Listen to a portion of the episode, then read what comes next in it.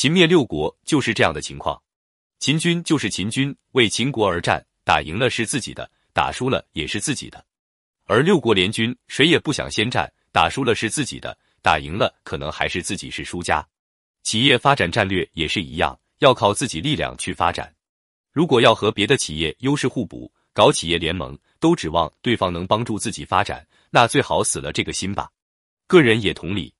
我们常说多个朋友多条路，但是朋友可以帮你。你不能指望朋友，很多人每天跑各种场子，希望认识人。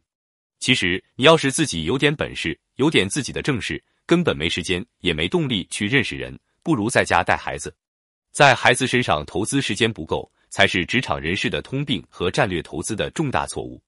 夫为无虑而易敌者，必勤于人。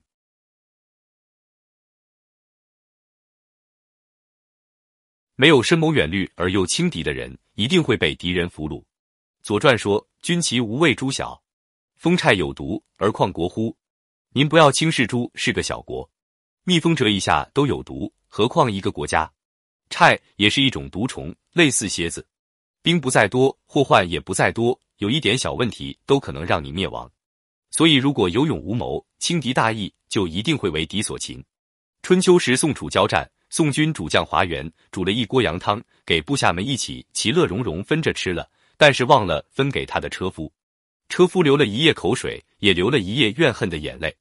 第二天上战场，还没有下令出战，他二话不说，突然驾着车猛冲，单车一直冲进楚军阵里，华元就被俘虏了。这就是小蜜蜂都蛰死人，足为亲夫而伐之，则不服。这是讲饲养之道了，相互驯养。是人与人之间关系最深刻的本质。原文中是这样说的：“足为亲夫而伐之，则不服；不服，则难用也。足以亲夫而伐不行，则不可用也。故令之以文，齐之以武，是谓必取。令速行以教其民，则民服；令不速行以教其民，则民不服。令速行者，与众相得也。”本人详解：曹操说：“饲养足也，要用自己饲养的兵。饲养这个词大有意思。”厮、厮磨、厮混、厮守，总之是打成一片，混得精熟。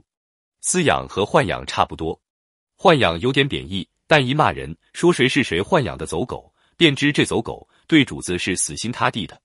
反过来想，如果不是骂人，是用自己身上，如果自己带的兵都跟自己豢养的犬一样，对自己死心塌地，那不是挺好的吗？